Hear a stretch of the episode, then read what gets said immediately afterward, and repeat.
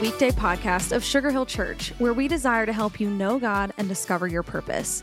Whether you're exercising, driving, meditating, or just hanging out while you tune in with us today, thanks.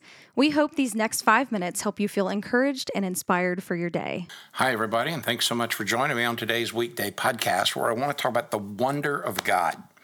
You know, sometimes I think that in a world gone mad, in a place in which we are so ridiculously busy, our life just hectic, I wonder if we ought to learn the extraordinarily healthy art of gazing upon the wonder of God.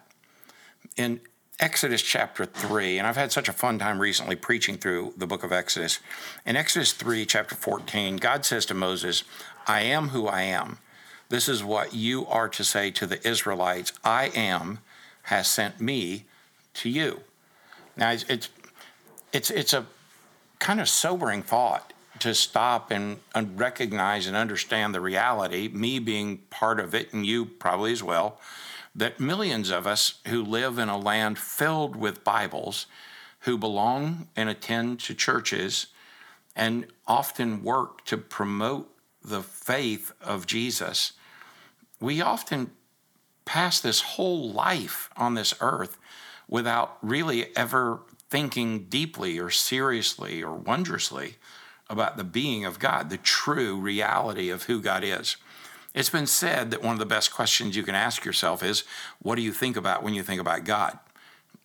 The truth is, few, is, few of us have let our hearts just wander and be in wonder of the great I am.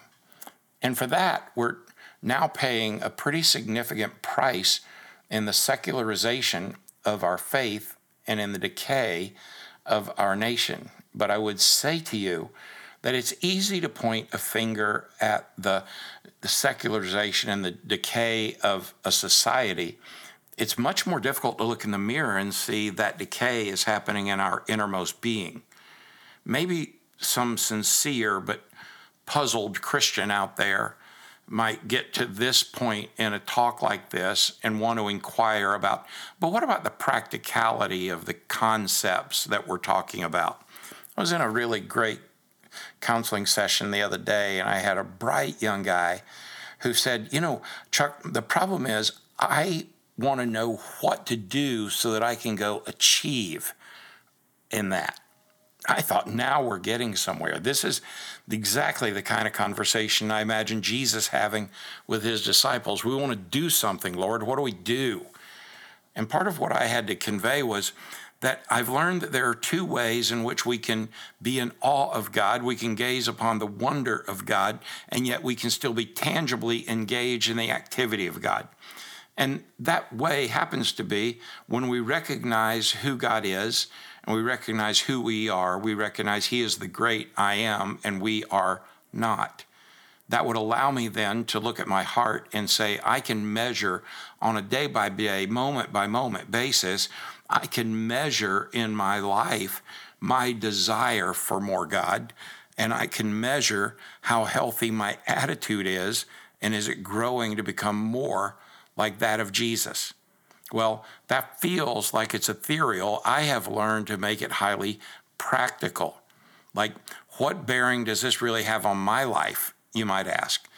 And in reply, I love what A.W. Tozer once said that because we're the handiwork of God, it follows that all of our problems and their solutions are theological, meaning that all of our problems and all of their solutions are found in God. Some knowledge of what kind of God it is that operates the universe is radically indispensable to a sound philosophy of life and a sane outlook on this crazy world. The question I would pose to you today is how often do you reflect upon the nature of the great I am? Do that now. Jot down whatever comes to mind, and then speak openly to that Creator that which you're grateful for right now. And let this be your prayer. Enable me, God, to grasp the greatness of your being so that I might rightly understand you and live in your will. God bless you, friend, and thanks so much for joining me on today's weekday podcast. Thanks so much for joining us today for the weekday podcast. Our prayer is that the encouragement you just heard would help you live more like Jesus today. We would love to see you at Sugar Hill Church for one of our gatherings each Sunday at 9:30 and 11, and we're always streaming live at live.sugarhill.church. Thanks again for joining us today. As always, if today's message encouraged you, share it with friends and family by tapping the share button. Have an awesome day.